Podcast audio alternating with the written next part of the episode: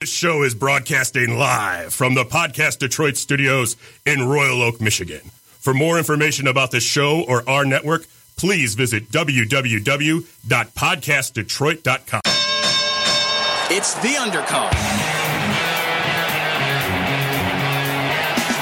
Bringing you the best in hand combat coverage with feature interviews, major events, and the hottest ring girls from around the nation. The undercard is part of the Podcast Detroit Network. And now, here they are, always in your corner Brad, Marv, and Jimmy. Good Wednesday to everybody. It's episode 140. We got a very special guest in studio No, it's with not. us. I'm sorry, 240. Yeah. It's episode 240. I was going to say 140. Damn, we moved back. episode 240. We got a very special guest that we'll be getting to here in just one second. He has an event happening at the Dearborn uh, Performing Arts Center. It's this uh, June 25th, and we'll we'll talk about him. And then we got a new ring girl in here, Jordan, who uh, just to foreshadow that if she stands, there is quite the shadow. A very tall ring girl. Very So, tall. Yeah, so, we're going to be talking to her in a little bit. But we got to start off with Ward Kovalev. Um, people have been messaging me about my opinions on it, whether it was a low blow, all that. So I like to get that out of the way so I can just tell them to listen to the podcast. so. Shut up. Right. Listen Shut up, to the people. podcast. Listen to the podcast, and you'll get exactly what I think of it. So, not the fight I thought it would be. Uh, right off the bat, Kovalev looked not right for some reason. Um, and if I may say so, Andre Ward, who now has to be my pound for pound champion because I said whoever won this would be, Mm-hmm. his style is just not good for boxing. Um, he might be a very technical Max, boxer. Max, am, I- am, am I your number one pound for pound fighter now? Can I? Right, he had to ask it too. So, I mean, of course he's going to be. Um, you know, but uh, Andre Ward was able to minimize damage by Sergey Kovalev, and his body work on Sergey eventually added up. And I actually had, I, I pulled up my scorecard here. I actually had Andre Ward up by one round, uh, 67 66 going into the eighth. Uh, they were tough rounds to score. Uh, first round I gave to Ward, then the next two to Kovalev, then the next two to Ward, then one to Kovalev, and then the the seventh round to uh, Ward. The issues I do have, is- we'll go pros cons really quick of the fight. Pros, um, it did look like Andre Ward was pulling away from Sergey Kovalev.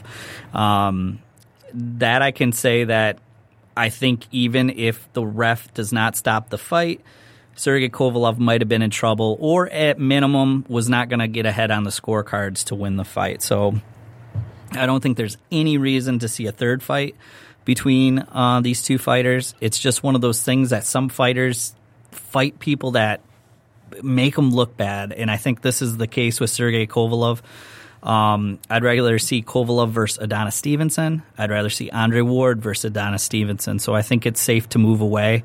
Um, besides that, uh, you know, just his style is so ugly, Andre Ward, that I don't know if when he's gone, we're going to miss him or talk about him as one of the greats, no matter what his record is. Floyd Mayweather had a very distinct advantage of just being magical defensive. He almost looked like he was in the Matrix as he would dodge and then and then punch. Ward's is very much clinching, holding, getting to reset, getting the punch off, holding, reset, and you know, for some reason, it looked more magical when Mayweather used to do it because Mayweather would sit there and trade in the pocket. And you can't get mad at Andre Ward. It's find a way to win, be successful in the sport. But if he was to not clinch, just stand toe to toe with Kovalev, obviously Kovalev would win. But Andre Ward knows boxing, comes from a huge boxing background, and he wins the way he wants to win. Um, Sergey Kovalev's going to be okay. He he will have a, a exciting career. He once killed a guy in the ring, and that's nothing to be proud of. I'm just saying that his power will always be a selling point. I'd rather see Kovalev Adonis Stevenson right now than I'd rather see Stevenson versus Andre Ward. Um, but I do want to see Andre Ward against somebody that is almost like him. and there's a few names out there I'll throw out over the next few weeks. But Adonis Stevenson might give Andre Ward problems, but then yet again he could be another Sergey Kovalev, who Andre Ward just because of his uh, it's not a unique style, it's just a very messy style. It's tough to have a sparring partner that gives you that kind of uh, workout so you can prepare for it. Um, the cons of the fight is obviously the ref stopped it. Um, had been complaining about low blows. Whether they were low or not, they were very borderline. Um, Rick Pratt, who listens to the show, actually posted the the referee um, giving the instructions, and upon giving the instructions, it looked like where he pointed to on Kovalev's trunks that Ward was hitting above that. Now, the con that I'm getting to is that here I don't like to ever see refs determine a fight. Either let it go to the scorecards or let a fighter win by a knockout. This was the first time that Kovalev was obviously in trouble. He thought it was a low blow, but there's three continuous punches to a questionable area on his trunks. And immediately the ref waves it off. That's the end of the fight. I don't know why there wasn't a count there. I don't know why they didn't warn Kovalev and take maybe a point away because he he had been complaining to the ref. You could have done a million different things, but stop the fight there. Like I said, I don't think it would have changed the outcome. I thought Andre Ward was winning. Um, it's it's weird, and we'll talk with our, our guest here who who has a lot of boxing knowledge in a few seconds. But it's weird when somebody can take away somebody's dynamic punching power just because his style is so different and messy. He's like he's like a gray pair of pants. He ain't he ain't white, he ain't black. He's just in that middle messy. He's found well that that you know, and that's the whole thing is Ward's found a style that works for him that nobody really kind of had. Like you said, it's very hard to find a sparring partner who can do what Ward does to to train with you. You know, you you grab somebody to in training camp so that you you know. Uh, can train against your opponent. You try to find somebody who fights like your opponent.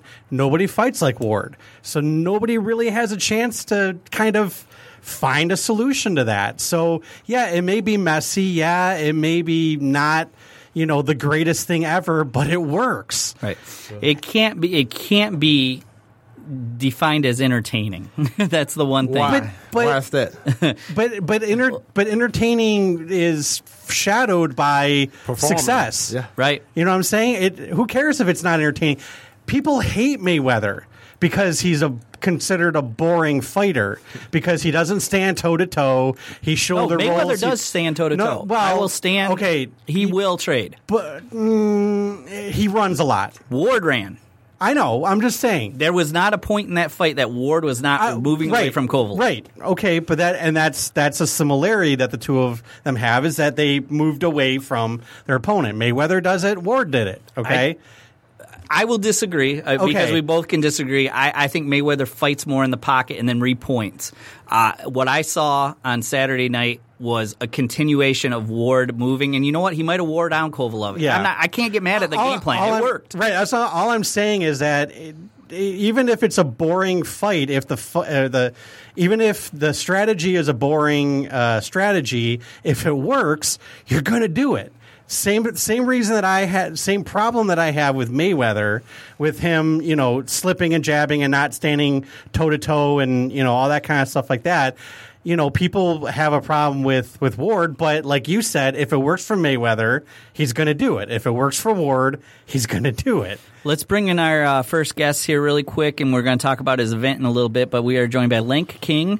Uh, how many years experience do you have with the sport boxing? over over ten years in the sport of boxing. And then uh, you're a boxing promoter in how many states? Um, licensed in five different states. So his opinion matters to us yeah. really quick. Well, you know, everybody's opinion matter, uh, matters. You know, You were disagreeing me- with me. You, you think Ward style is exciting? I think Ward did what he had to do to win. Mm-hmm. You know, like I said, like you look at Mayweather, that's one of the best fighters of our time, and I do believe that each fighter have their own way of, of winning. So what may not be exciting for you may be exciting for others. So it just all depends on long as the fans get you know their money's worth. That's all that matters. You know, because if Kovlak didn't step up to the plate and do what he needed to do to win that second fight, then you know it's on him. I was amazed at how well Andre Ward was able to keep it close, and mm-hmm. it very much was like the first fight after the knockdown, where where he readjusted and was able to win some close rounds, which could have either went either way.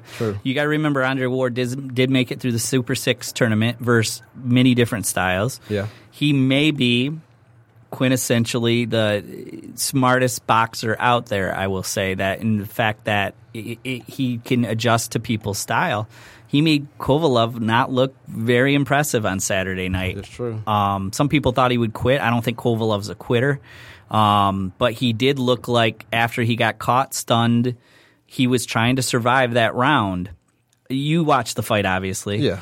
Uh, terrible stoppage by the ref, though. I mean, you you don't agree? I mean, it is what it is. So we don't have we don't have video going right now to get your face. I'm oh, uh, like, you know, it is what it is. you know, I mean, you know, it, it, it- you know, what happens happens. You know, it, it happens like that in boxing. Sometimes you don't get the best outcome that, that you're looking for, but I mean, it's nothing that we could do about it. You know, like I said, I don't, I don't think that a fight three would be, you know, good Not even people, needed. You know, you know, so I mean, what's done is done. Mm-hmm. Do you, do you think they were low blows? I think some of the uh, the punches are real question, questionable. You know, but right. Those, I mean, at the those end of the two, day, it's up those to two judges. right at the end there. No, it was three in a row. I mean, they Well, they he had the one, and then he went down and They look did the pretty other two. low, you know, but I mean, I wasn't in the ring, so I just really can't say. But they they look real questionable. And they would not show it from the other angle. It just it it looked like he was hitting his hip.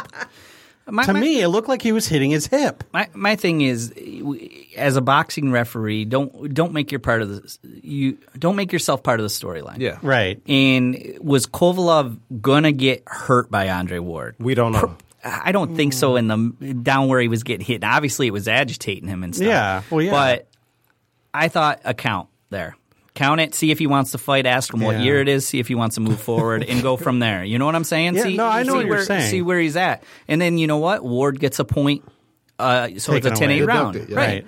So it's a 10-8 round for him, and it counts as a knockdown. You Yeah. know, um, that I'd have liked to see. And I didn't like to see Kovalev on his feet get waved off. Yeah. It wasn't like there wasn't more fight in that guy. Um, but I don't think because we didn't see it in the early rounds, I don't think he was going to land a clean shot on Andre Ward like he did in the previous fight, which Mm. was going to knock Andre Ward down. I think from there, Andre Ward probably cruises to victory. Uh, is he your pound for pound champ, Lank, or do you think somebody else is out there that you like? I mean, right now since Floyd out of retirement, that's that's my best fighter. You Yeah, know, Floyd had us for I so many years. It's Yeah, like- I mean, you know, he's phenomenal. I've never seen anything like that. You know, he's the best defensive fighter, you know, in the history of the sport, in my opinion. Right. You know, I mean, to to make it forty nine to zero, that's a hell of accomplishment. You know, so I mean, I, my hat goes off the floor, Mayweather Jr. You know, you know, Andre, he he doing his thing. You know, I think he he has some adjustments to make to become a, a better and more exciting fighter. Because, like I said, you know, you got some valid points to what you you said about Andre, but you know, I, I would never take anything negative away from him because I mean he's a world champ. You know, he fought Kovalev twice and, and came out victoriously. So I mean, in boxing, a win is a win, whether you win by one point or have a point. You know, he got the W. That's all that matters. Right. You know, compared He- to boxing back in the day, like back in the day, people really, you know, when they had the Tyson and the Ali fights, they really put on the show. And I just think like we lost that when it comes to boxing in this generation because fighters are really not starving for their success and for their title. You know, a lot of people are, are motivated by the, the the materialistic lifestyle. You know, in which they're not really putting it forth their effort to do it for what they should stand for. So it's a different generation. So boxing, it, it- you know, it's lo- it lost a lot of its sauce. You know, mm-hmm. but you know, it is what it is. Now, who would you rather see, Andre Ward versus Adonis Stevenson, or would you rather see Kovalev get a chance versus Adonis Stevenson? I say Adonis Stevenson and, and Ward because they both get, get in there and do what they got to do. And I think, me personally, I think Stevenson come out on top. okay. I mean, because Stevenson, he he proves himself to be, you know, world champion. You know, he's a good to me. He's a good, exciting fighter. I think that he's a better fighter than Ward, in my opinion. Okay. You know, that's just my opinion. You know, but who knows? Mm-hmm. What, And- do you, what, what do you think? what do you think come out on on top? well, first off, who I'd want is uh, because it has like Batiste versus Provodnikov written all over it. I, Uh-huh. I'd want Kovalev versus Stevenson, just because they- they're going to trade more blows. Uh, but if Stevenson, uh, especially because Sugar Hill's our good friend and he trained Stevenson, if he was able to beat Andre Ward, I would want that fight to happen. Mm-hmm. I'm not 100% sure. I think it's probably a coin flip. Well, it had to make sense first of all. You know, it's up to the promoters. You know, Right. And one thing that I, that I like about Dana White with the UFC is that he give people the fights that they want to see. That's one thing in boxing that you know is you know I don't want to get into the political part of it, but dealing with promoters, you have certain guys that don't want to work with other guys, and I feel like that really harming the sport. I feel that we all as promoters should come together and put on good quality world class fights because if you get the fans what they want, then that'll help sustain and uprise the sport of boxing. Right. You know, so you're looking at the, the, the Mayweather and the McGregor fight. This is something that the sport of boxing need. You know what I'm saying? Besides the Triple G and Canelo fight, that, that's that's a good fight. But this Mayweather and McGregor fight is going to be over the top. This is going to be bigger than the Pacquiao. I, I agree with you in that regard because if if the Mayweather fight, if Mayweather totally outclasses McGregor, which I expect to happen, Mm-hmm. it makes boxing look sexy again, and it allows for kids to maybe want to box at a young age, and, and we're going to get a better generation coming up. Absolutely. Uh, you, you made a point about UFC's able to give the fights they, they want. Yeah. The big difference is, and Jimmy would have to look up the fighter really quick. If you don't fight the people they want, they fire you. And this just happened because someone didn't want to fight Yeah. Cyborg, and they just let her go. You're employees of the UFC. Mm-hmm. Where as a boxer you're an independent contractor with a promotional company and can kind of negotiate your terms. I mean, it, it, it works hand in hand when they get to the contract part. You know, I don't know pretty much everything involved with the UFC because I'm not in tune into that that deep. But I mean, you know, it's up to the promoters. If a, if a promoter and a fighter can't work out a good fair deal, then you know each probably had to go their separate ways. You know. Now let's talk about your event. It's Fight Night in the D, World Class Boxing. Doors are opening at 5 p.m. The fights start at 6 p.m. This is at Dearborn Ford Community Performing Arts Center. You have K9, former IBF uh, champion, on your card, plus um, a few undercard bouts. Tell us a little bit about this event happening uh, this Sunday. Yeah, this Sunday we we coming out two time world champ Cornelius K9 Bundrage, Detroit own. You know he represents the D, Michigan. You know he's on the trail to his uh, third title fight. You know, so this is one of the things that me and uh, K9 put together. You know, we met years ago and we decided this year to, to, to go into business and start doing uh, fights and stuff like that. You know, he's always been a, a a fighter that I liked. You know, I've always been a fan of K9 since he was on the ESPN Contender you know. But I never thought that I would have the opportunity this day and time to be promoting a two-time world champ like K9. So you know, he's a good guy. We got him as the main event, plus nine uh, undercard bouts, and I have guest celebrities like the real Rick Ross. He will be in attendance. Is there a fake with Rick Ross? I, no, I don't know. I, I'm, I'm asking honestly. Oh, you don't know. Brad lives under a rock. I don't. Is there a real rock? I don't. I was a legit question. mean, is known as the real I, Rick I, Ross? I know the real Rick Ross. I mean, No, no, I know. I know Freeway Rick Ross, the American gangster. oh, okay. I mean, you know, that's my guy. I know, you know, that's, that's my guy. You know, but I don't know. I don't. I mean, I don't know what you're talking about when it comes to the other thing. I never heard anything like that. Well, no. If, if I was like, that's the real Jimmy Pache, you you might assume there's a a Jimmy Pache out there I mean, using you his know, name. you know, we have people that are influenced. Like at one point in time, it was Dr. Dre, and it was Dr. Dre. You had Dr. Dre the rapper, and you had Dr. Dre the, the MTV DJ. So, I was waiting for you to say like hospital surgeon, Dr. Dre, who, who's Maybe somebody successful. already stole his Twitter handle. Yeah, or but you know. Freeway Rick and Ross, that's that's my guy. That, Cool. That's not only just a business associate, but that's a close personal friend of mine. He will be there at the fight live. Uh, we got Erica Jane from Love and Hip Hop New York. She'll be at the fight live along with uh, some people from the Mayweather Gym, Mr. Eddie Mustafa. He one of boxing historical historical fighters and trainers. So we got a lot of people coming out, you know, to support this. So I think this would be a great event for the city of Detroit. Now uh, let's talk a little bit about K9. You were talking about Mm-hmm. him moving. Uh, it is late in his career. He is over in over his forties, I believe, forty one, maybe a little bit older. Uh, what is the plan? How fast are you going to move him? Well, we, we, we're not going to move real fast like that. We're going to take our time and make the best decision that's best for the team. You know, me, him, and his wife, Shawana, we we doing the, the necessary work that we have to do because in boxing you want to make the right and best moves. You don't you don't just want to jump out there and just take this fight or or take this opportunity to make this type of money. It's all about health and safety first. So by K9 being a two time world champion and by me being him and Shawana business partner, we we working together as a team to make the best and right moves for his career. Because like you said, you know, he's he's in the later part of his career, so everything's count. You know, everything count when, when it comes to K nine. You know, Now you talk about um, seeing him on the Contender Show, which really launched his career and Yeah. stuff. But what else impresses you about K9? Obviously, I he's like- got a great, great faith, great family. I like K9 because he's a people person. You know, in boxing, just to be honest with you, you have a lot of, you know, crazy guys. But he's a good guy with a good heart. You know, he's down to earth. You know, I consider him as a friend, you know, because we have a personal relationship, not not just business, but personal. You know, he always honest, he's straightforward. And from as far as I see in Michigan, a lot of people love him. You know, he's a God fearing guy. You know, he's just straightforward. He just tell you the truth and just call it like it is. So that's one thing that that I believe that brought me and K9 together because we we straightforward guys and we don't we don't jive around and not like that. And you know, like I said, two time world champ. You know, he's the guy that, that's back at it. The third title shot. We for to make history. Now talk a little bit about your undercard. Who else do you have fighting this Sunday? Uh, on the undercard, we got Jamie Mitchell. She's from uh, Las Vegas, Nevada. Latrell Solomon. She's from Orlando, Florida. That's uh, a, a super bantamweight four round bout. Uh, we have Curtis Head. He's from Detroit. Uh, who else we got on the card? Uh, we got Brandon Maddox that's on the card. We got. Uh, I don't have the bout card in front of me. Oh, it's okay. I mean, it's, it's, it's been a I'm crazy just going week. off the picture. Yeah. Are we Yeah, we, we got a whole we got a whole stable of guys. We got Cornelius Locks. He, he's a world class fighter. Taylor Dewar. Yeah, Taylor Dewar. We have uh, Dwayne Williams. Williams. You know, Mister Mister uh, uh, Mister Clark, uh, Anthony Flagg, and James Ballard still on yeah, the card. Yeah, correct? James Ballard. Yeah, good guy. Good good guy. Mm-hmm. He was in the gym today training real hard. Looked very very good. Yeah, so we, we got like I said, we got nine undercard bouts on this show. You know, I'm trying to give a, a opportunity for young guys and girls in the city of Michigan to, to be on a platform to perform. Not only just in Michigan, but around the world. Because as I said before, I'm licensed in five different states as a promoter.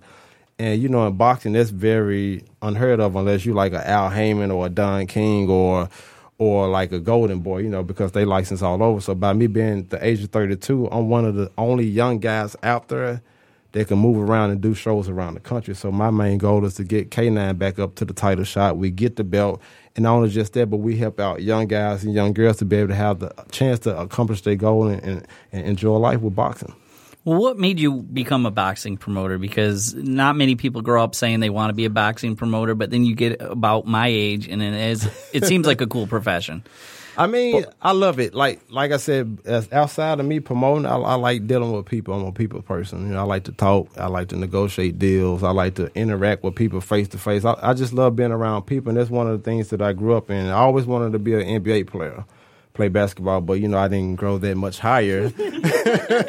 I'll give you a so, few inches. yeah, so I'm, on, I'm only five ten and a half, but I played ball in school and I had a, a, a left uh, a le- left knee injury, so I couldn't play in college. So I said, you know what, you know, I wanted to do music. Music is my first love, but I always liked the boxing. and I always liked to, to negotiate deals and dealing with people. So I came into the sport around uh, the King family, you know, Mr. Don King and my aunt Deborah King, and I was just seeing how Mr. King was moving around and how he negotiated deals and, and, and taught people the game and taught people the business was one of the things that I was real intrigued into. And I said, I'm gonna get into boxing because I like it. I mean, me personally, I think that a promoter job is the hardest part of boxing besides a boxer doing the physical work because you got to make sure everything is is on point and everything go good with the show because without a promoter you, you don't have a show you know And it is. It's the little things that Yeah. people don't know that go on back there that you're running around like a chicken with your head cut off. Man, it's it's very, very, very challenging. But I do love what I do, and I, I do believe, you know, because we had a couple of offers. I had a couple of offers on the table to do a reality show. I think that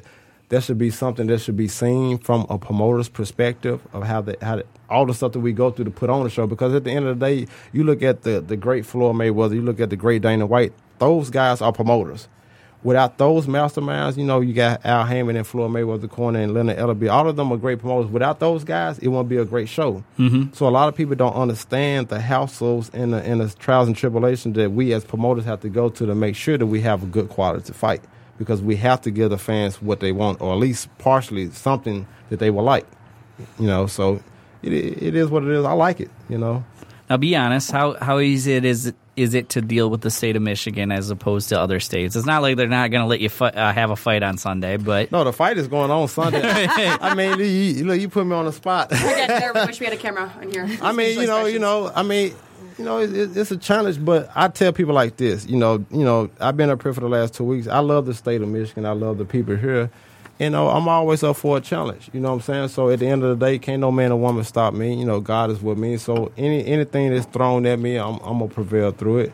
So you know, it just, it's just business. So it's nothing personal, but you know, the show the show going on, and we gonna do what we got to do to get this win on Sunday. You know, we're gonna make sure that everybody come out, they have a good time, and we we go we gonna give the people a good quality fight. You know, so The only reason I'm asking that is because I have heard from people that it's different it's than very- other states. Yeah, it's very challenging here. Challenging, yeah. You know, and But I mean, when you, when you into a sport like like boxing, you, you have to be up for the challenge because nothing in life is going to come easy. So you know, you know, like I said, for me personally, this this been a good challenge. You know, as far as the state that I dealt with, it's been one of the best challenges that I have had in my career as a promoter. But you know, I'm still here. You know, I'm walking, I'm smiling, I look good. you know, I came here, so you know, you know, it, it is what it is. You know, like I said, I won't take nothing from it, but I, I would just say to those guys or girls that's trying to do a show in Michigan, just make sure you follow the rules and regulations and, and, and do everything by the books, and you shouldn't have a problem. that's the that's the case in every state, though. Yeah. I mean, you got to Yeah. follow the rules and regulations. It's just the rumor is that the state of Michigan is difficult to deal with, and but it seems state, like each, each state has its own rules. So I mean, you know, it just it just depends on if you if you fit for that. You know, like I said, you know, I'm still standing. The show's still going on, so we good. Now, uh, back to the state, and you don't have to comment on this because you deal with the state. But when when somebody said that Floyd Mayweather versus Conor McGregor wouldn't get approved in Nevada because really Conor does not have a boxing background, and here you got somebody forty nine. The the only reason it is approved is that Floyd Mayweather Mayweather does not hurt anybody with his his fist anymore. If it was Kovalev versus uh, McGregor Yeah. or something like that, they wouldn't allow it because Right. someone could get killed or something like that. Yeah. But the joke was that they could make that fight in Michigan all day because some of the some of the stuff they allow where you're like that guy is completely getting outclassed and could Yeah. get hurt only typically happens in our state, but Nevada's well, I mean, us. I mean, I don't really agree with that because in the state of Florida or pretty much any other state, if you're a comeback fighter, like you know, it's been times where I had a lot of guys to turn professionally as a as a boxer on my show because they were MMA fighters. So long as you have the the necessary rounds and some kind of experience, they will allow you to become a professional fighter. Like on this show here, June 25th, we got a guy. I think he's like ten and and three in the MMA uh, MMA world, but this would be his boxing pro debut as a heavyweight. So long as he has some kind of professional experience, whether it's MMA or boxing, the state will allow a person to participate and fight. So they may not have all the boxing techniques, but as long as they have the basics and they pass all the physicals and the testing, then they can qualify as a, as a fighter. Now, Lank, is there a way for them to get tickets before uh, fight night? Yes, absolutely. We have tickets available at, at Title Boxing in Farmington Hills. Uh, the number is area code 248 579 5138. And then we have them at Strictly Sportswear in Detroit. The number there is 313 693 9976. Or you can come out this Saturday at Title Boxing in Farmington Hills at 7.30 p.m. We will be doing the official weigh-in at 7.30 p.m. Absolutely, and the undercard ring girls will be there also. Uh, Absolutely. we're going to go to our first little quick music break, and we'll be back with more Lank King. Hold on. You're listening to the Undercard, Hand Combat Radio. Welcome back to the undercard. It's officially episode 140. No, it's not. 240. Why'd I do that again? I don't know. Um, we are joined by Lank King. He has a huge fight happening, Fight Night in the D, World Class Boxing. It's happening at Dearborn Ford Community and Performing Arts Center. Actually, a beautiful venue. The address is 15801 Michigan Avenue, Dearborn, Michigan. There's free parking, plenty of free parking. Doors are opening at five. Fights are at six, and then the cool thing is it's a Sunday night fight. You know, so you know you can still watch other fights over the weekend. Um, Lank, you know, we, we talked a little bit about your experiences in boxing and stuff like that, but let, let's talk about like what what what boxing. How do I even phrase this to you? And I know what I want to say, but mm-hmm. everybody says that boxing's dying, but I see it from a different perspective, and I don't think it's dying. I think there's a little bit of a resurgence.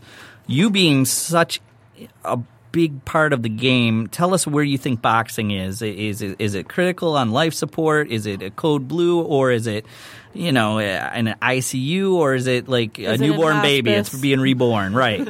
I think it's on the elevator going up. All right. Yeah, it's going up. I mean, because like I said, with this big fight coming up August 26th against Mayweather McGregor, that's putting a lot of ass on the sport of boxing. You know, because a lot of people, you know, have their opinions. You know, some saying it is it's a dying sport, in which I do not believe. You know, I think that with this fight, this is going to take boxing to another level. You know, because it's getting international exposure, and uh, if McGregor doesn't live up to his hype, then you know it is what it is. Now, um, unfortunately, there was a tragedy in boxing. Uh, Ti- Tim Hague died. Yeah. He was a UFC uh, veteran. I did watch the fight. The fight should have been stopped way before that. He kept going down. Uh, his opponent um, obviously feels horrible and was a friend of his and said that he knew something was wrong. In any other sport, when something bad happens, and the the example I will use is Dale Earnhardt Jr. when he smacked the wall in the Daytona 500. All of a sudden, they had a new harness, so your head wouldn't fling like that.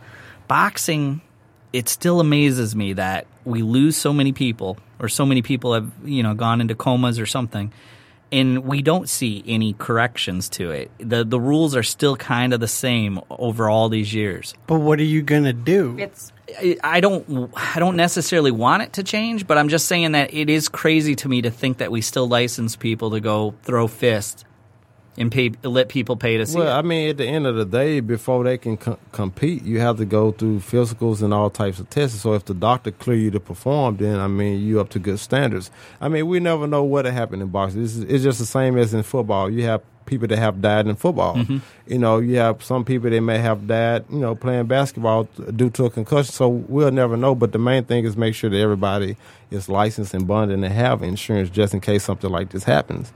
Yeah, I mean, the- it's the same as wrestling. Like you know, you look at Owen Hart, Brett, uh, Bret Hart, uh, uh, brother. He died in the ring. You know, he fell from the ceiling and I was hit gonna the. say he didn't die in the ring. Well- he died when he hit the ring. well, you know. I know what you yeah, mean. yeah, the blue blazer.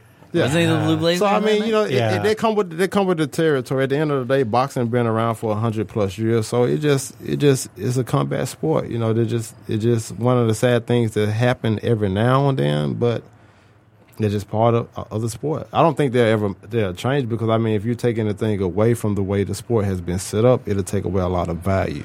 really the only rule that has changed over the years that it has probably saved a lot of lives is you used to be able to have a 15 round championship Yeah, fight yeah. of recent. Now it's down to twelve. Yeah, 12 is the furthest you can go because after that, probably excessive head damage. And then we, Mm-hmm. we used to recite fights back in the day, me, you, and Marv, where it went, went 127 rounds Oh, like yeah. in the 20s or something Yeah, back when yeah. there was no stoppages or whatever.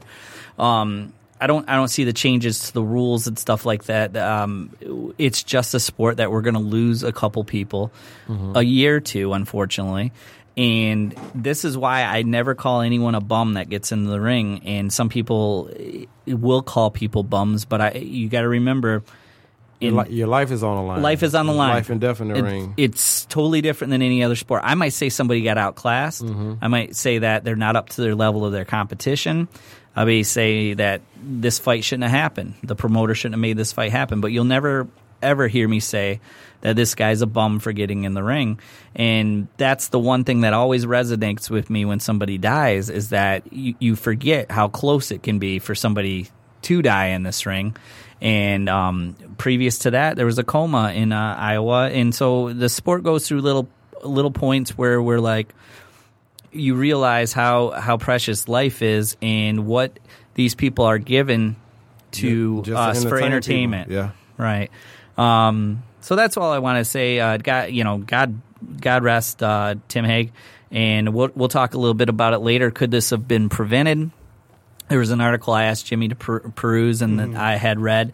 Um, it, it is interesting. I, I did think the ref should have stopped it. I watched it and I, I thought it would be something quick, but it is a few rounds, and um, I wish it would have got stopped. Obviously for Tim.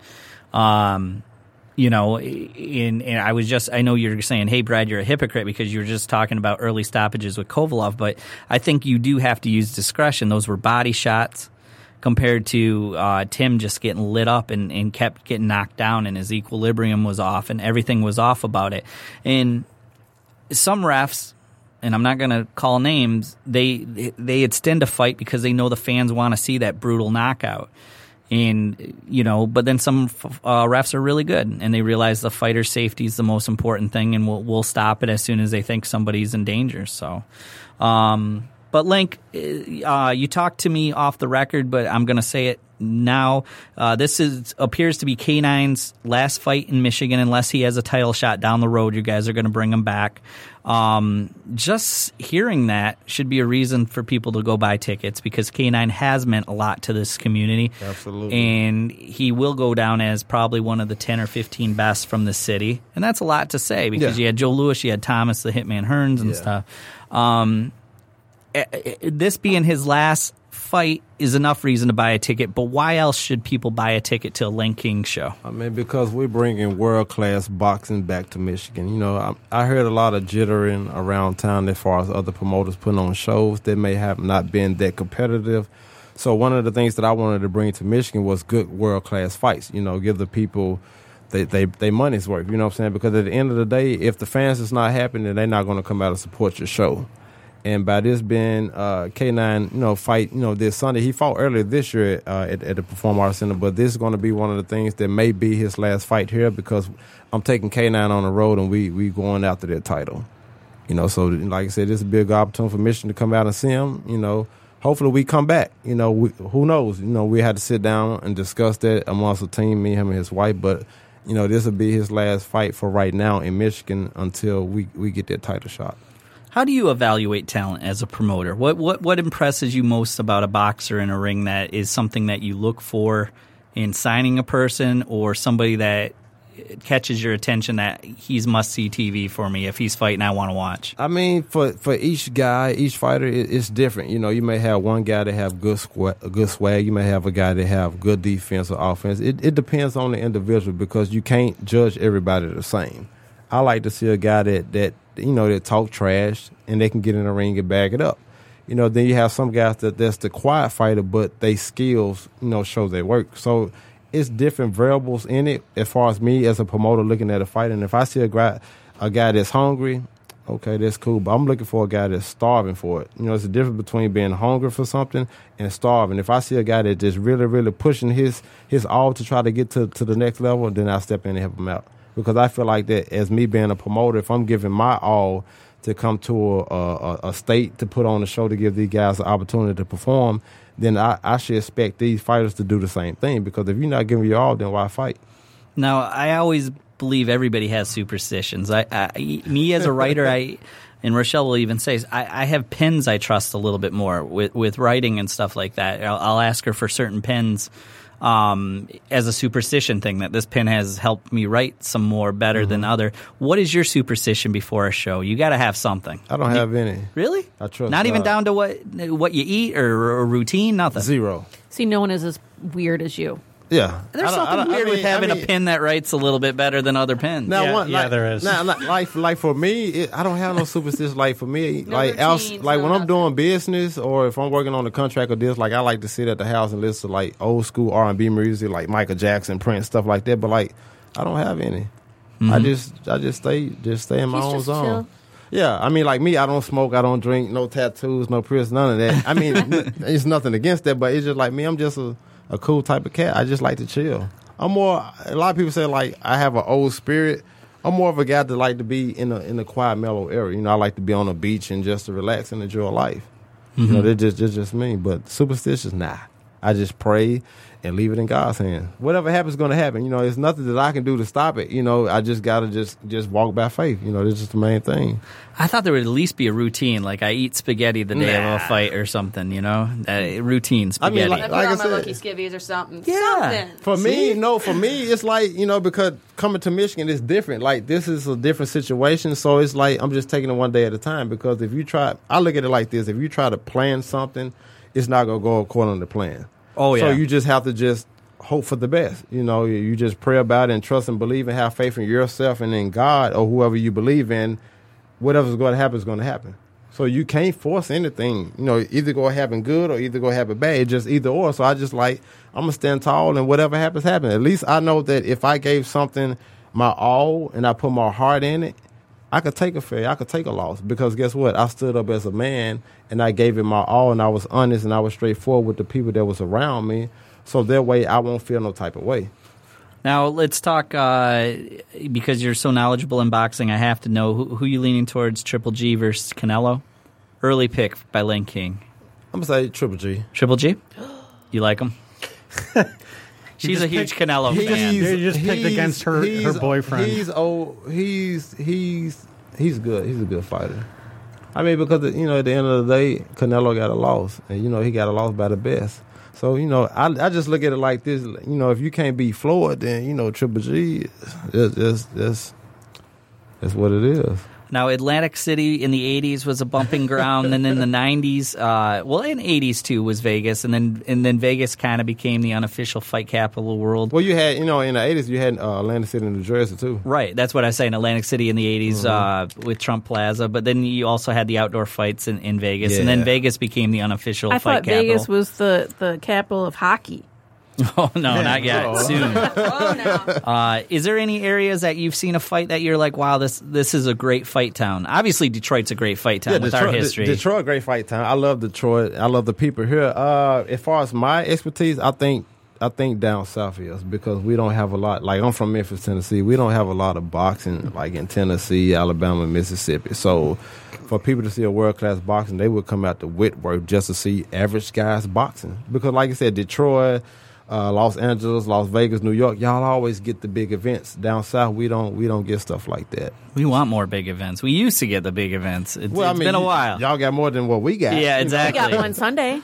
Yeah, Yeah, we got one Sunday. Yeah, absolutely. uh, uh, K9 uh, might have been the last big event uh, when he fought, uh, He fought, God, uh, Mayweather's guy, uh, Ish Smith. Ishe Smith. Yeah, Ish- uh, and fought- I um, think they fought at- Masonic. at Masonic Yep. Temple, yeah. that might be the last big one, and that was when Floyd announced his Showtime contract. So it was actually pretty crazy because Floyd was in town and everybody's talking the uh, the Showtime.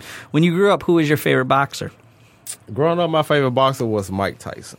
It, it had to be everybody's, didn't it? I mean, that, I mean, that I, guy I, was. I liked it. I liked the Tyson. I loved him. He was crazy, but he went in the ring and, and gave the peoples their money's worth. Mm-hmm. You know, you never know what you'll get with Tyson. I loved him, you know, because he he fight anybody. The thing that I don't like about fighters nowadays, they pick and choose. And like I tell a lot of guys, you're not Floyd Mayweather. You know, get in there and fight. You know, you train and get in there and fight and do what you got to do and get the W. You know, nowadays it, it, guys make it so difficult because if you got a guy that's three and zero, and you want to match him up with a guy that's one and one. Oh no, I, I don't want to fight him because you know he this or he that. At the end of the day, if you're a fighter, your job is to get in the ring and fight. You know, and I, I feel like that too many people, not trying to be negative, not trying to say anything in a bad way. Too many people are trying to be like Floyd Mayweather. You can't do what Floyd do. Mm-hmm. Floyd worked hard. He worked very hard to get in the position he is. So if he want to pick and choose his opponent, he have the right to do that.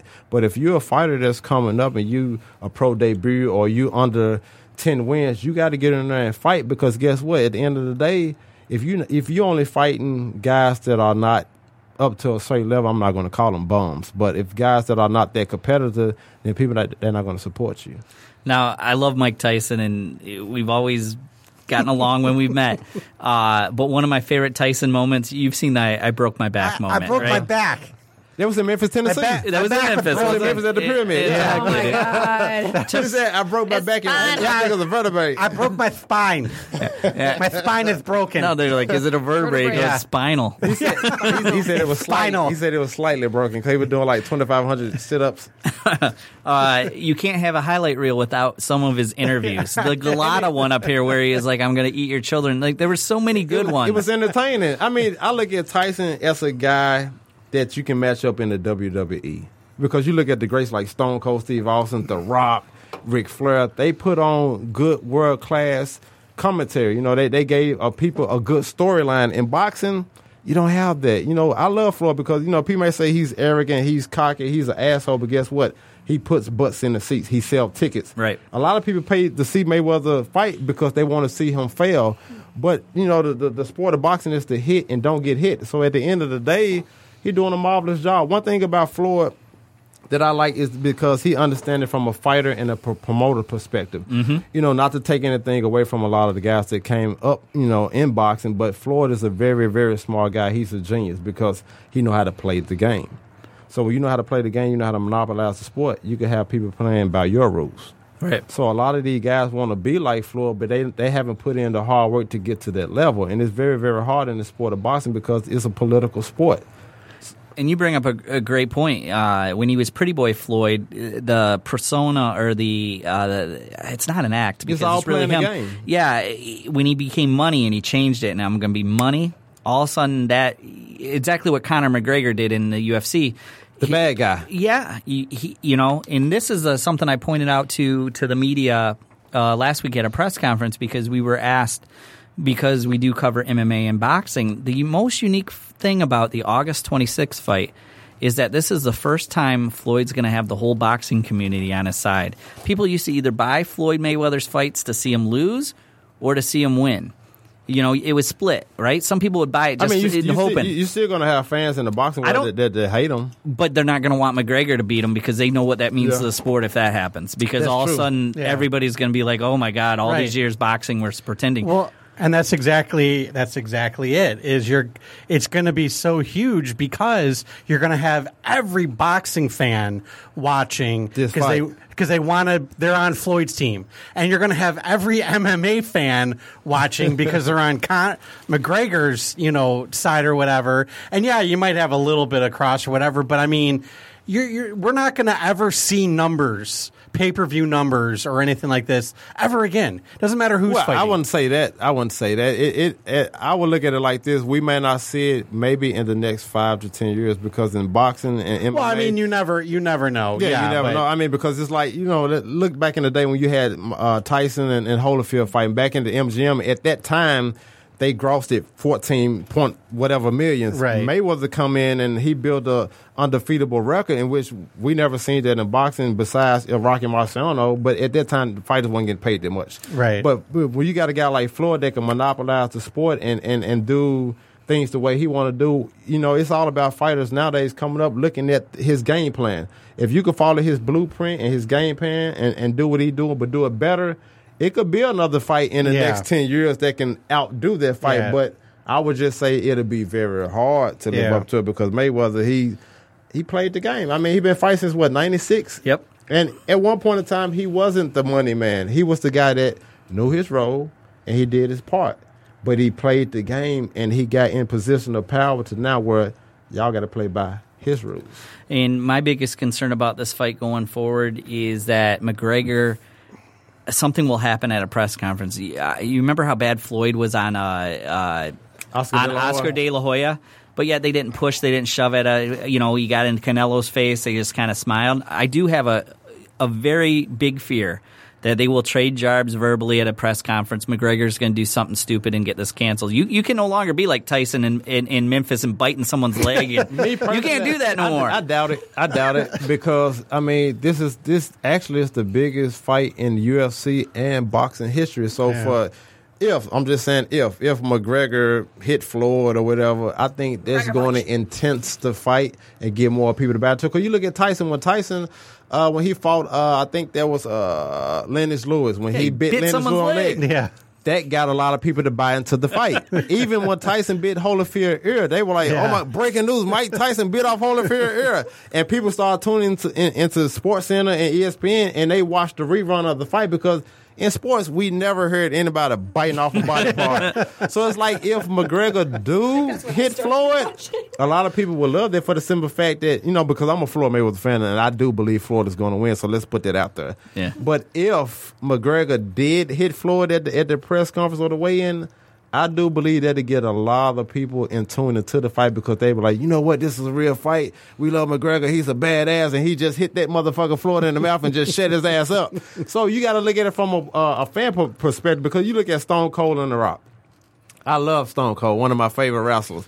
Stone Cold, he would beat your ass at a press conference, you know. What? What? You know, he would beat Vince McMahon ass. He gave the people what they wanted. Stone Cold was the American dream guy that did what you would think about if I could just do this to my boss, if I could just slap that son of a bitch. That's exactly what it was. Stone Cold. Yeah. He gave the people what they wanted. He, the things that people thought about doing to their boss or their boyfriend or their Yep. girlfriend, Stone Cold done it. Even with Linda McMahon, Vince McMahon's wife, he got in the ring. I'm gonna kick your ass, and he stunned her.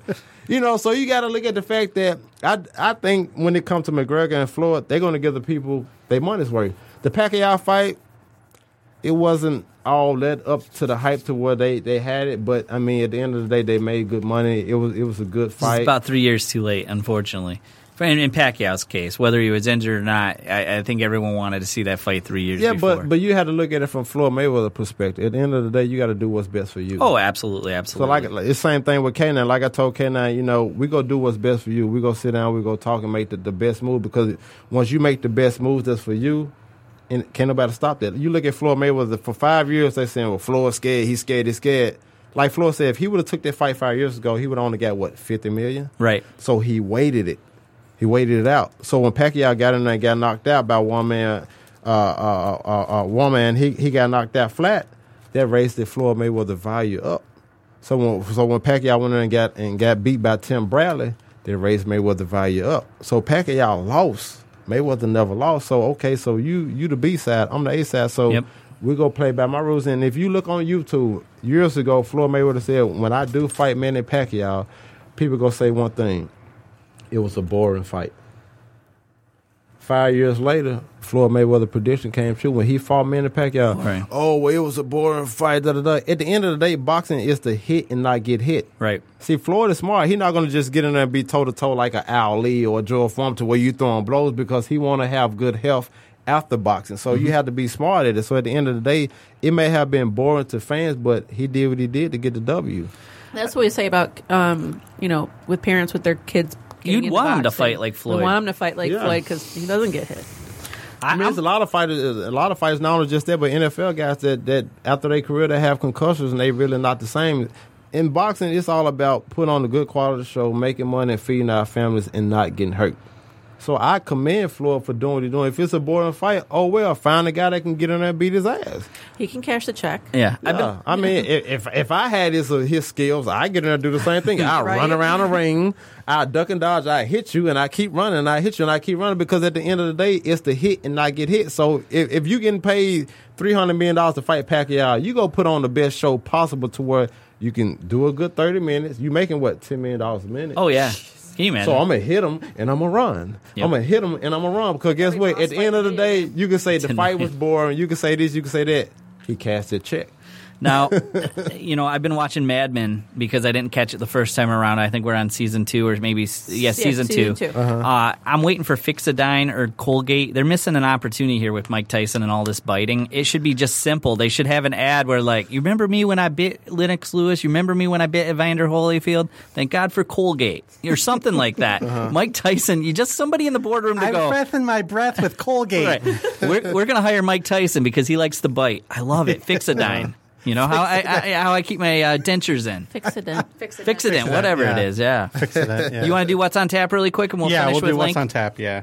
Uh, do you want to go to a break after this, or Uh, no, we'll finish up with Lank really quick, and All then right. we'll go to the break.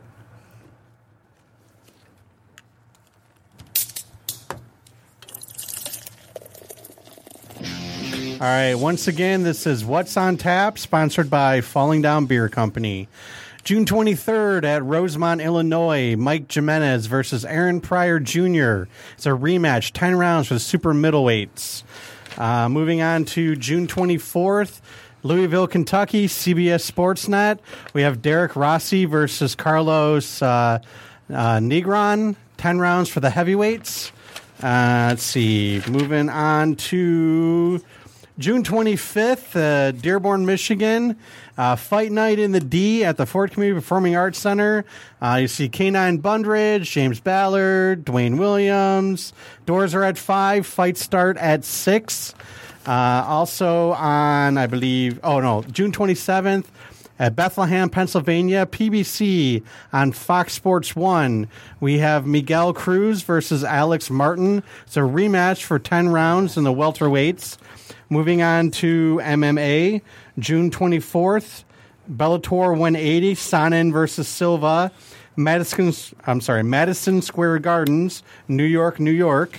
And June 25th, UFC Fight Night 112, uh, Ch- Chiesa versus Lee at the Chesapeake Energy Arena in Oklahoma City, Oklahoma. And once again, that's What's on Tap, sponsored by Falling Down Beer Company. And we can't uh, not forget the tickets did sell out for this Friday, uh, June 23rd. Uh, matchmaker Carlos Lilinas, uh, Greg Aaron's promotions at Motor City Boxing. Winford Harris is going against Leonardo Tyner. I just found I'm out that I am writing for that show, so I cannot give a prediction. Some uh, people have asked for predictions. I typically I'll give a prediction. Tyner. I, I can't because I'm writing, but um, that fight happens on Friday too. So uh, let's finish up really quick. On June 25th, 2017, um, you get a chance to see K9 Cornelius Bundrage. It might be his last fight in Detroit unless he gets a title shot down the road, which obviously Lank King, our guest, who's been absolutely funny, enjoyable to be here. Um, doors open at 5. Fight starts at 6. Um, it's at the Dearborn Ford Community Performing Arts Center. The address is 15801 Michigan Avenue, Dearborn, Michigan, uh, plus some undercard bouts. Um, Lank, I'm going to let you get the last word in here and uh, uh, tell us about one more time about your card and why people should come out and see it. Yeah, I think people should come out 'cause like I said, this may be K9 last fight in Detroit until we get the title. And uh, not only just that, but we have nine undercard bouts with world class fighters from the state of Michigan that will be performing. Aside of that, we have celebrities. Rick Ross, the real Rick Ross, will be in the building. Erica Jean for Love and Hip Hop will be there. And we have some other special, special guests. So you guys got to come out Sunday and support K9 and these upcoming fighters in the state of Michigan. And, and you know, it's going to be a good night of world class boxing Sunday night. Nothing that's going on in Detroit. Fight night in the D, Dearborn Community Center. Let's do it. All right. Uh, we're going to go to uh, commercial break, walk uh, Lank out, and thank him. Thank you so much for being in here. Absolutely. I want to come back. Let's let's, You're, let's take you're the show on the road. welcome. You're always Anytime. welcome. Like I told you guys, let's take the show on the road. Let's go. if you if you if you can promise me SPF 30 down in Orlando, we'll do it down in Orlando. I need at least that, or I'll, I'll fry. let, let, let me work on that. All right, Let me work on that. Get get Coppertone to You sponsor need, us. you need 45, Brad. yeah, let's be honest. 45, SPF 90 or something like. Don't go in. the We need a tent to block the sun. Yeah, it- it's SPF real rash hot in. Florida. Yeah. Yeah. it's real hot. All right, we'll be back. SPF Irish. exactly. Welcome to the undercard, everybody. It's episode 240. I got it right. No, 140. Oh, yeah, 240. 240.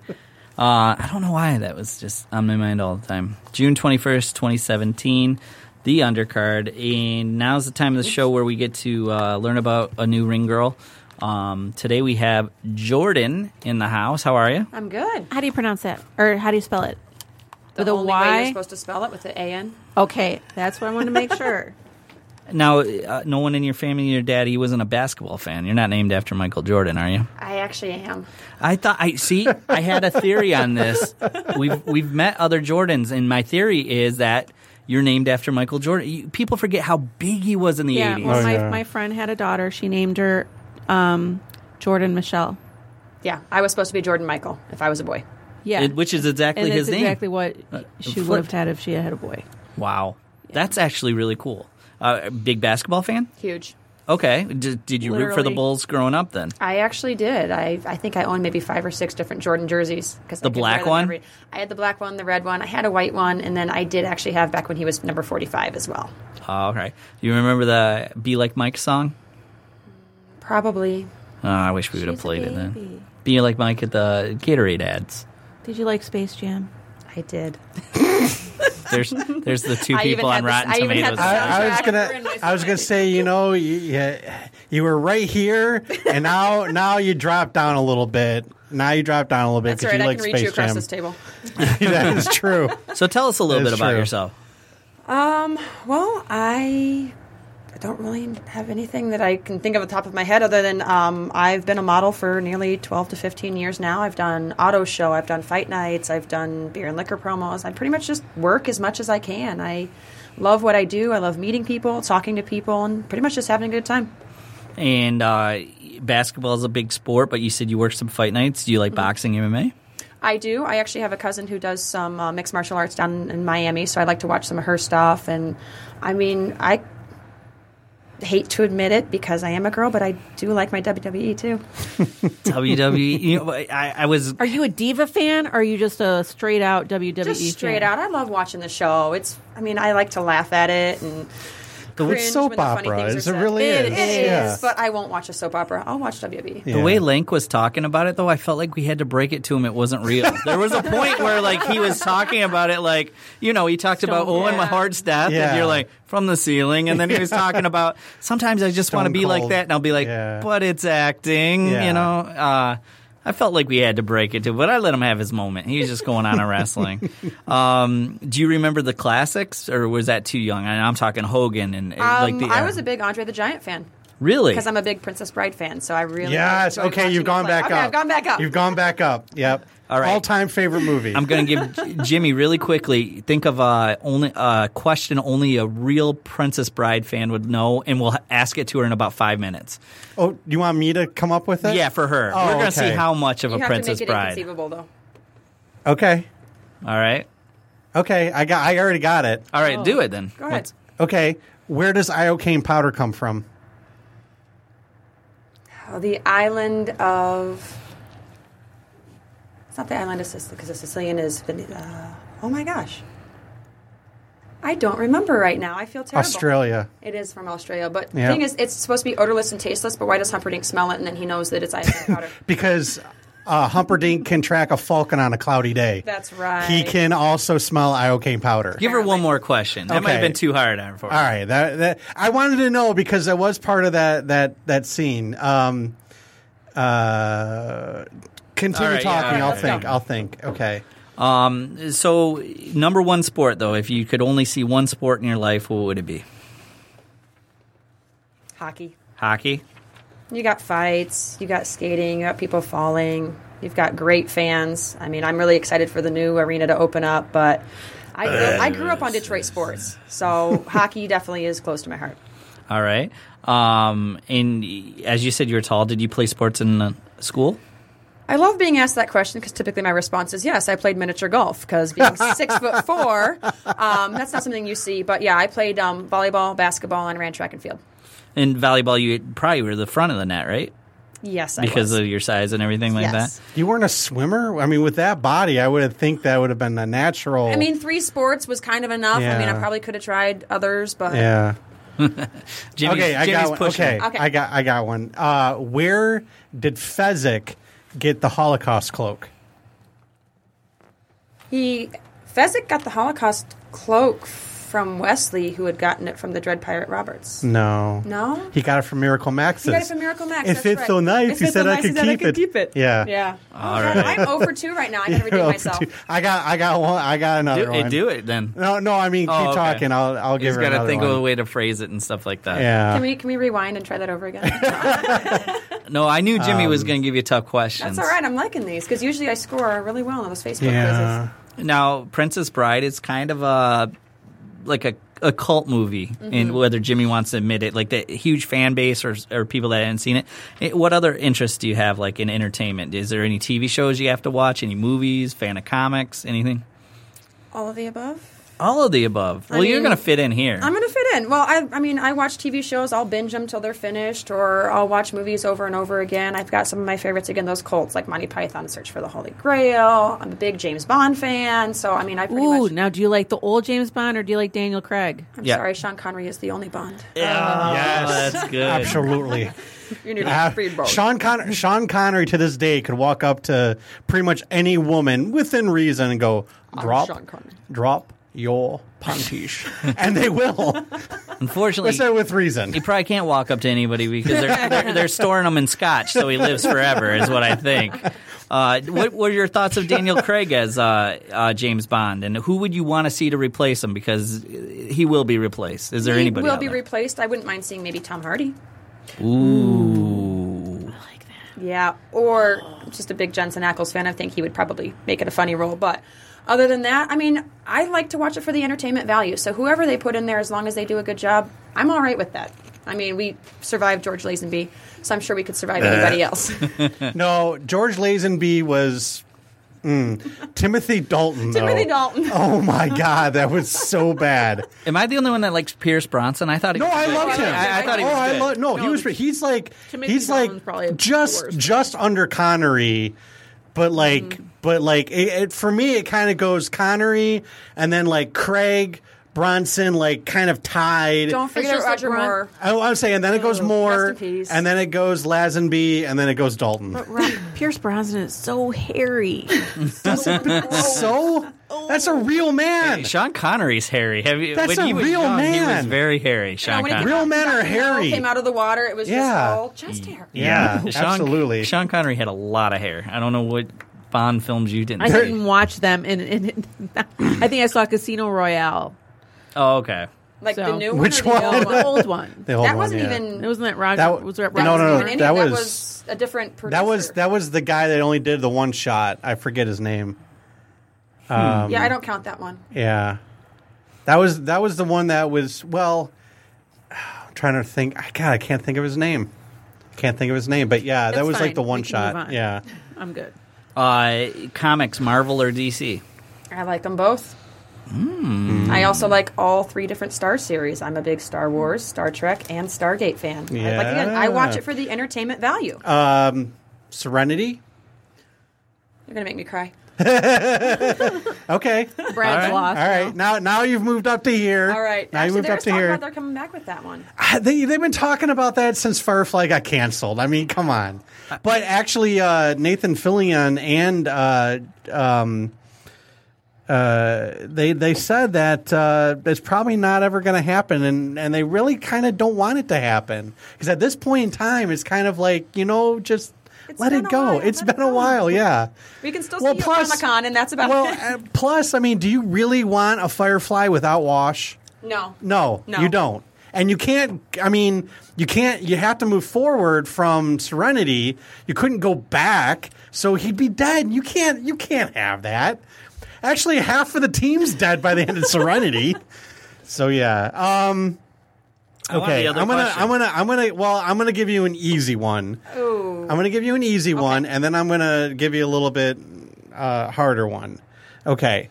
Um, the easy one is what is Wesley and Buttercup's code word, I guess you could say, for "I love you"? What do they say? Oh my God! As you wish. Yeah, as you wish. Okay, that's an easy one. Or as Wesley's falling down the hill. As you wish. Yes. And it Um, was then at that point she realized he meant, "I love you." Okay. Now this is going to be a really hard one. Okay. Okay. How many times does Fred Savage's character stop his grandpa from telling the story because they were about to kiss? Oh wow. Damn, Jimmy. He only stops him once.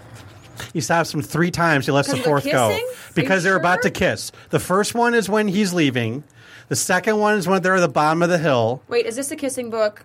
Oh, they're Yep. kissing again. Yeah. And then the third one is in the castle, w- right after he stops her from killing herself. And then the fourth one, the last one is the know one that he it's okay. says it's okay. I really hope my family doesn't listen to this because I They'd be will not be disappointed. invited to Thanksgiving or Christmas this year. Yes. Good questions. Good Jimmy. question. All right, and then and then bonus bonus points. Okay. Who plays uh, Miracle Max and his wife? Billy Crystal and oh my God, Carol Kane. Carol Kane. I know See- Billy Crystal for sure. Now, Shut up, witch! Not a witch. I'm your wife. I feel like the teacher that has to give like the C minus because you were kind Oh, of, I'll but take like, a, I'm going to take a D on that one. but I know she knows her content. It's kind of like I knew she knew it, but Yeah. like she just didn't get the answers right on the test. Yeah. that makes sense. So how about a pass fail grade? Yeah, I mean, I, I give her. I give her a solid C. I give her a Right. solid C. Yes, I am average. Yes. But you're you're um, I don't want to say studying to be a singer, but you're you're starting a singing career in Nashville. Tell us a little bit about that. That's very interesting. Well, hopefully. Um, I recently, in this last year, I mean, I've been I've been writing poetry, creative writing, and music since I was probably about thirteen or fourteen years old. But I've just now recently, in this past year, really gained a passion for it. Um, I was given a guitar for my birthday to kind of help foster that. But I grew up on music. My father was a music pastor. My entire family sings. Um, I, you know, worship leader and things like that. I used to sing in church, sing in choir, but never really found the passion for it. And then all of a sudden, within the last two years, there's been a lot of things that have happened in my life that I mean, country music comes from stories. And so I'm from the country. I'm from Omaha, Nebraska. Uh, Really, not much out there. Middle but of America. Middle of America, cornfields and uh, cows and football. But you know, stories come from what happens to you, and a lot of music comes from those stories. So I've just kind of been taking what has happened to me and putting it into song, and it's been doing pretty well. I mean, I'm still learning and working on it, but hopefully this next month I head down to Nashville, and I'm I'm hoping to make something out of it. Now, when you're going down to Nashville, are you working with other musicians, or are you actually laying down track already? Um, I'm really not quite sure what to do yet. I've, I've started working with a couple people, making some connections. I was just down there for CMA Fest um, a couple weeks back, met a few people. So, I've, from what I've heard, is in this industry, it's all about who you know and who you can work with, who's will, you're willing to work with. So, kind of just testing the waters for right now. This is a, definitely a brand new field for me. Uh, who's your favorite out there right now? Favorite out there? Well, I just, I mean, I just went and saw Sam Hunt the other night, but um, I don't I mean, even know who that is. I don't. I don't really have favorites. I I don't play favorites. I mean, Lank was here earlier talking about he just lets things roll. I mean, I just like to. There's got to be a. CD though. Like I, What's in your What's a CD? right now? oh, it's a CD. I listen to a lot of Sirius and XM and, and other stuff like that. So If you have it Um, in your car, yes, you would. I love Sirius. um, really, I mean, really big fan. Right? I mean, I love Kane Brown. He's so tiny, I can like put him in my pocket. Um, He's a Cody fan. Stamen. but I mean, it's just I, I like music. I grew up on music, so I don't really play favorites. Okay.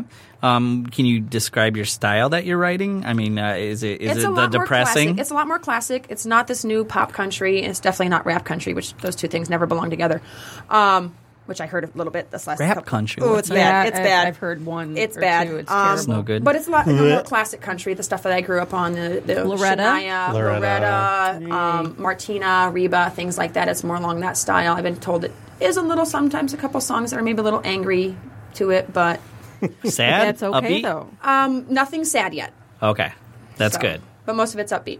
So when you think country music, do you think Trisha Yearwood or do you think uh, name somebody new right now? Taylor Swift before she became pop. I think more Faith Hill. Okay. I think, when I think when I think country music, um, but I like to listen to a little bit of everything, take inspiration from things. I actually one of the songs I just wrote, um, I got inspiration from somebody that I, I met while I was down there at the meet and greet. I was working one of the tents and heard him play three times while I was down there, and finally, kind of got some inspiration from from what he was playing. So it kind of worked. Just I mean, it's the first song I've ever written on a guitar myself, so I can hopefully be proud of that. Yeah, see, I was at Disc Replay the other day with her, and I picked up um, the Judds. Ooh, I like hits. the Judds. I grew up listening. I had them on album. Um, had uh, "Rockin' in the Rain" or "Rhythm in the Rain" or something like that. And "Why Not Me." The, the mother and daughter duo. Remember? God, love that stuff. That's the stuff that I grew up on. What That about and, like, Loretta Lynn and all the classics? Big, you know, big Patsy Cline fan. Patsy Cline was He's Dolly never seen Parton. Coal Miner's Daughter. I know. the movie. I need to see it. You need to see it. Walk the Line is what I'll do country music wise with I mean, Johnny that's Johnny Cash. Cash. And I that's, mean, he's Johnny he's a Cash was staple. awesome. Yeah, I mean, Just like it's I mean, Johnny freaking Cash. I I, mean, the man in black. Come even, on. Even when he's spiraling out of control in that movie, I was like, he's still the coolest guy I know right now. I mean, he's fucking Johnny you ever Cash. you ever see the spoof of that movie Walk Hard? yeah, that's brilliant, dude. It was really good. He's got to think about his whole life before Yeah. before he takes stage. I'm so hot. I'm so hot. He needs less blankets. I'm cold. I'm freezing. He needs more blankets. I'm hot and I'm cold. He needs less and more blankets. My favorite is Eddie Vedder inducts him into the Yeah. Rock and Roll Hall of Fame, and he gives that last performance, Yeah. and he dies. The greatest performance ever. Yeah. and he sees his whole life, and then boom. Yeah. Did I ruin it for anyone? I'm sorry, you've No. seen it, No, right? You've made me Hashtag watch it spoilers. before. It's a good movie. It's a great movie. yeah, and that uh, who's that actor? Uh, He's the actor that's in everything, but huh? Uh, John C. Reilly. John Yeah. C. Reilly, yeah. man, he's been Walk in everything. Hard. He's a catcher in that Kevin Costner movie. Er- Oh, you'll, yeah. you'll just keep catching movies. that Step he's in. He played on the Jazz Uh, label. Chicago. Well, I gave you a challenge, and uh, uh, basically, this challenge is next time we have you on your show, we want to hear one of your songs. We've not had a music guest in studio in so long that we want to make it happen. We haven't had one in this studio yet. All right, let me work on something. We used to have music guests all the time, and it was a lot of fun. I don't even know the rules if we can have music guests in the here, but we're problem gonna. that comes with that is copyright as well. So I'll maybe have to make sure. You gotta that- sing your original. I, want the song about the guy That's what I'm saying. down there. I can't necessarily sing it because somebody might steal it. In that case. Oh, I gotcha. yeah, but let's make that a goal. All right, let's make it. Or or think of a song with no copyright, like an old country song, and let her sing it. What what do you rank your voice? Does it got some work to do, or do you think you got a good voice? I think there's some work to do. I mean, I grew up singing well outside my range and was always told that it's not good enough. And that's one benefit of me writing my own songs now. I'm able to sing in what In I your know. range, and yeah. it's it's actually done really well for me, and I'm I'm just excited to see what there is for the future. Well, um, we're a huge fan of. This is gonna sound bad, but I don't know her name. But we're a huge fan of what's her name, Margo Price. Oh my god! Have you heard Margo Price? I'm not sure. Okay, you'd love her. First off, uh, on Oh Third my Man, God. yeah, on Third Man Records, she does. She's new, new artist, but it sounds like it's something from 1960. It is amazing. She's opening up for Chris Stapleton at uh, Pine Knob, August nineteenth. I mean, it sounds classic. If I was to play it for Jimmy, you'd say 1960, and it's just something that came out like last week or something like that. Nice. Love her. Uh, you did make kind of a nerd error. You can only be Star Trek or Star Wars. No, False. false. I'm both. All I'm, right.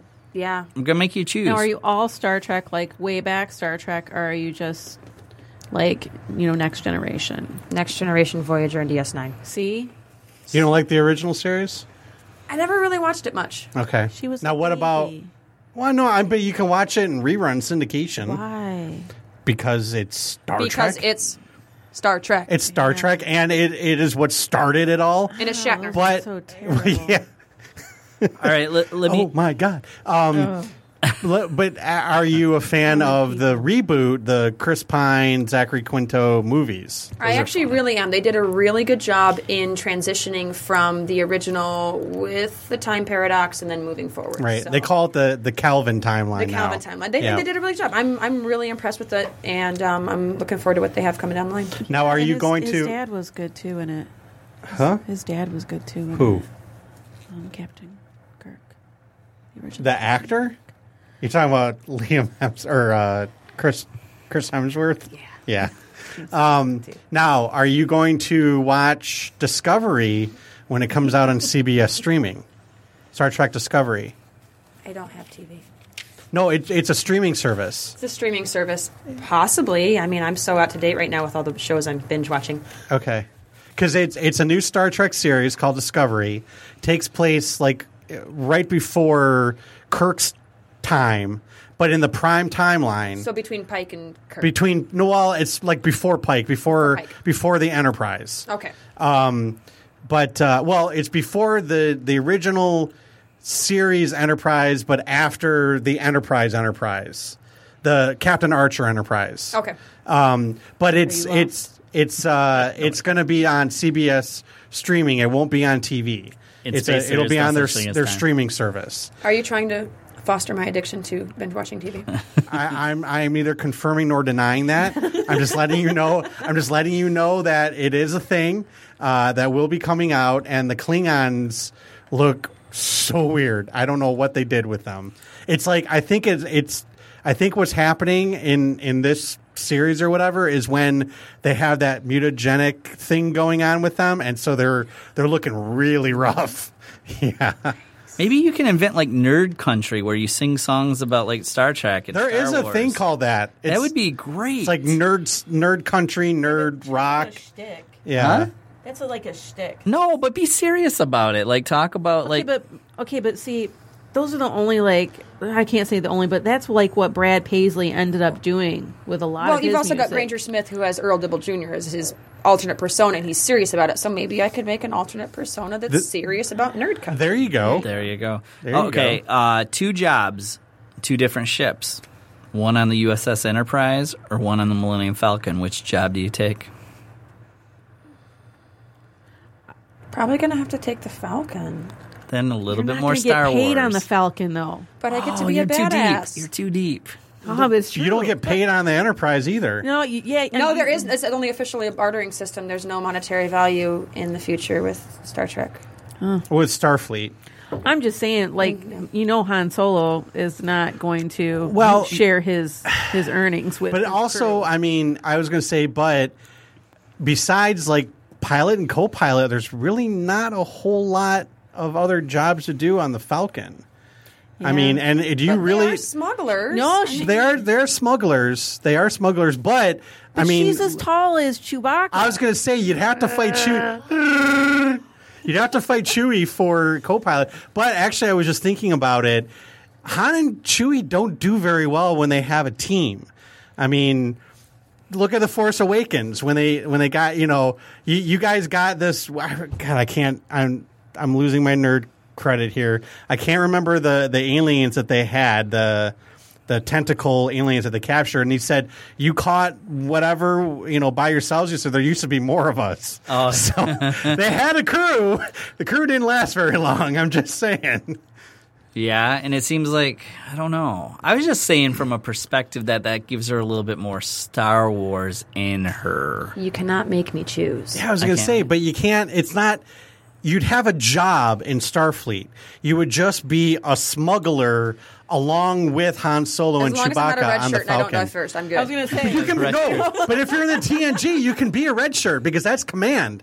You just can't be a red shirt on the original series. Right. You can't be a red shirt and be like on Kirk's crew. Right. But you could you if you were a red shirt on Picard's crew, that'd be fine because then you'd be in command, and you wouldn't die. Only if you're a yellow shirt and your name is Tasha Yar. She came back.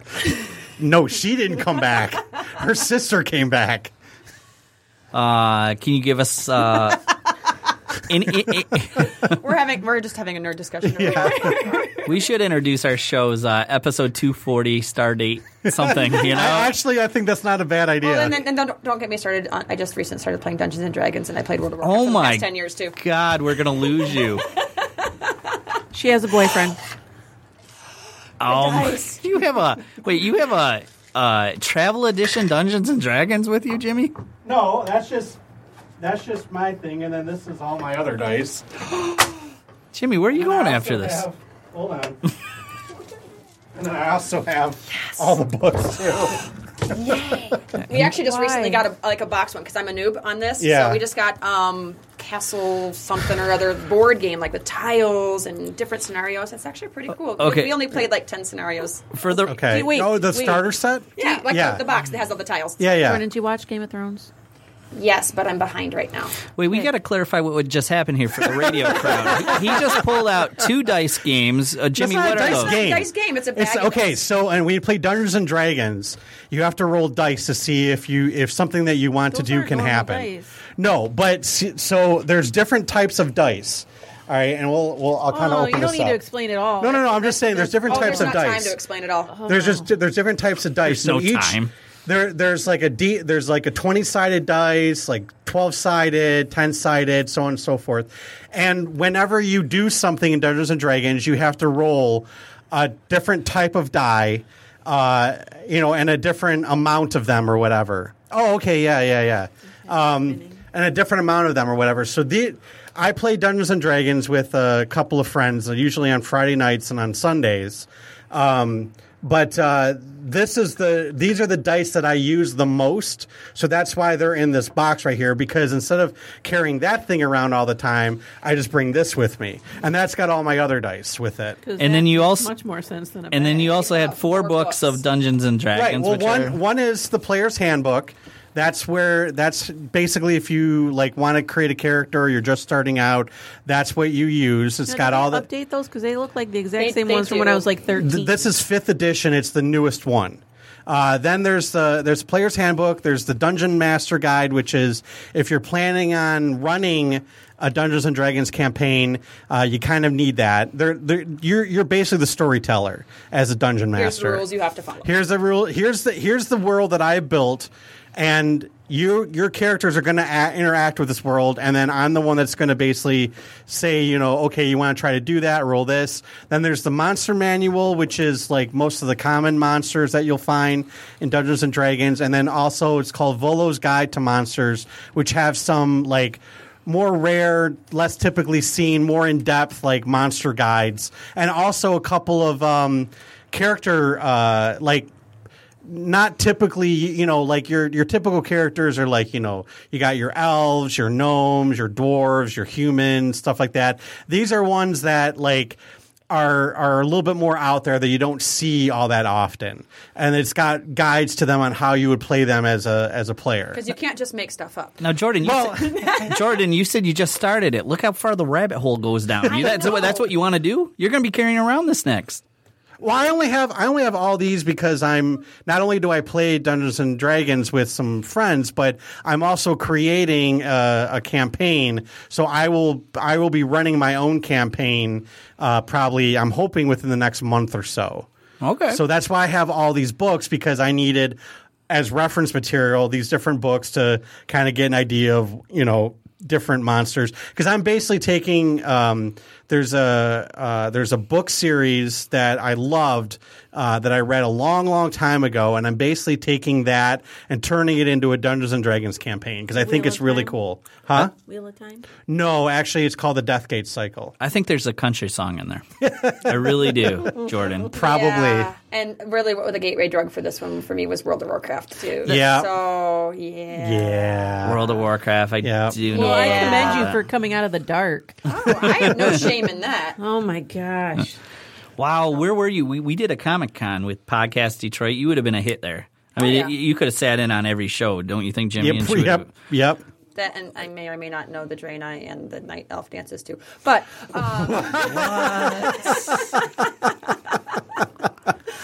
I think- Okay. all right, so you got to sing a country song and then do the night World elf of Warcraft dance. dances. Yeah.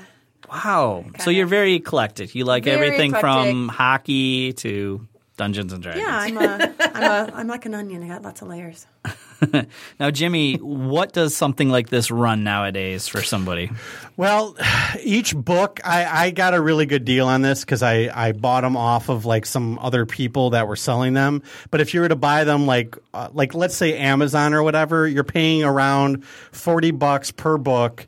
Um, and then the dice, the dice you can get really cheap. Like you get a, You get um, Target and Meijer's. you can get Target. Well, yeah, yeah. Well, actually, no, you can't get those at Targets those or Meijer's. just the 21. just uh, uh, but like the the set they're called uh, um, a d&d set or whatever you can usually get like a packet of like eight of them so like eight sets of all the different types of dice for like 10 bucks so and then this thing it's this uh, thing right here is about 30 bucks the box for all. the box This yeah reminds me of like when Nickelodeon. because i'm not spending $150 on a Wyrmwood one This reminds me when Nickelodeon used to sell stuff on TV, and then you remember like the commercial would have the disclaimer. Make sure your parents know you're using their credit card. Yeah. they used to give that disclaimer when you were saying like you'd buy it. Does well, that disclaimer I, am gonna, come up? I'm gonna, I'm, gonna, I'm, I'm not gonna lie.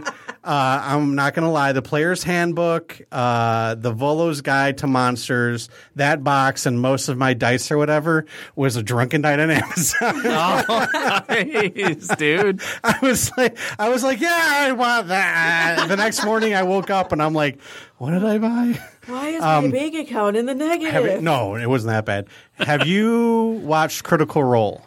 I have not. Okay, if you really want to go down the rabbit hole, and Oh, she's pretty deep you right take, now. Should you It- take it- notes? Uh, no, it, uh, so there is a show. It's on YouTube. It's on uh, Geek and Sundry's Twitch stream and stuff too. It's called Critical Role.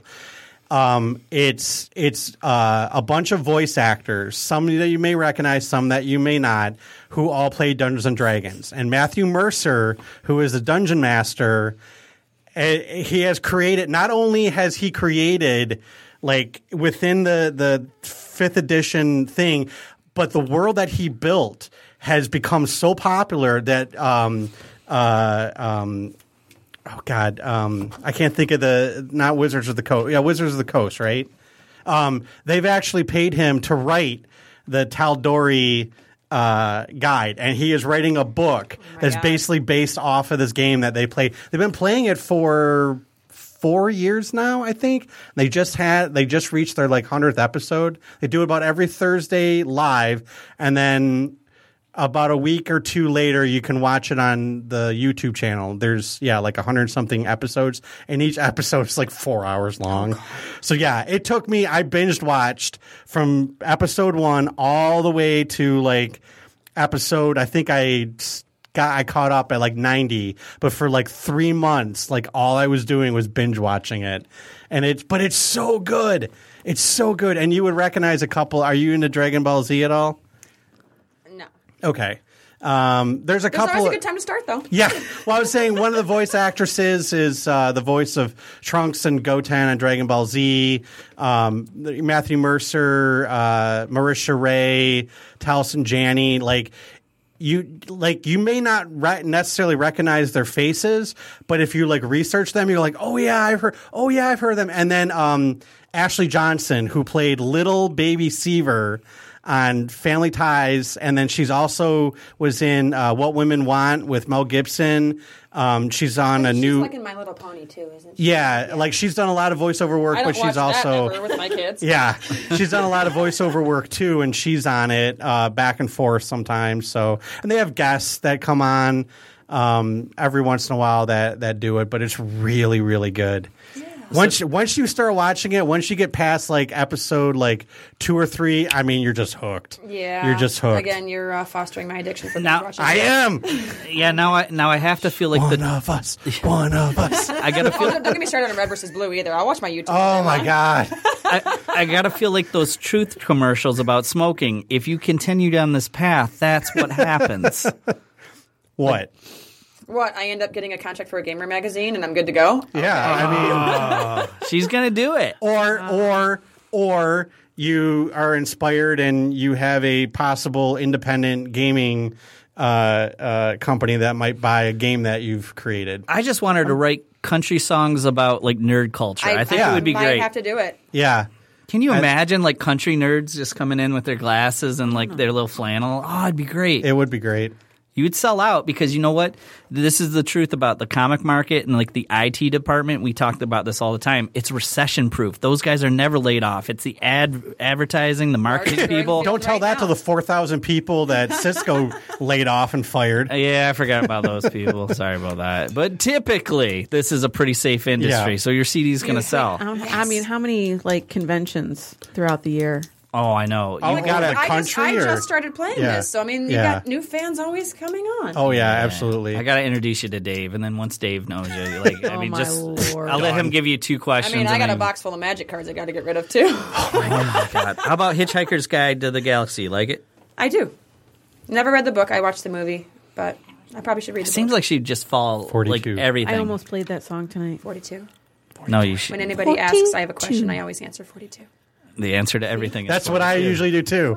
Hey, I got a question for you. 42. 42. Yep. All right, so this weekend we have on the 23rd we got Tyner versus Harris. It's happening at Motor City Casino uh, Friday night. No predictions here. No, can't. Tyner. 42. The answer is 42. And Tyner. That's my prediction. that event is sold out, um, but uh, that's happening this Friday. Sunday, really quickly. if I can find my at the notes. Ford Community Performing Arts Center.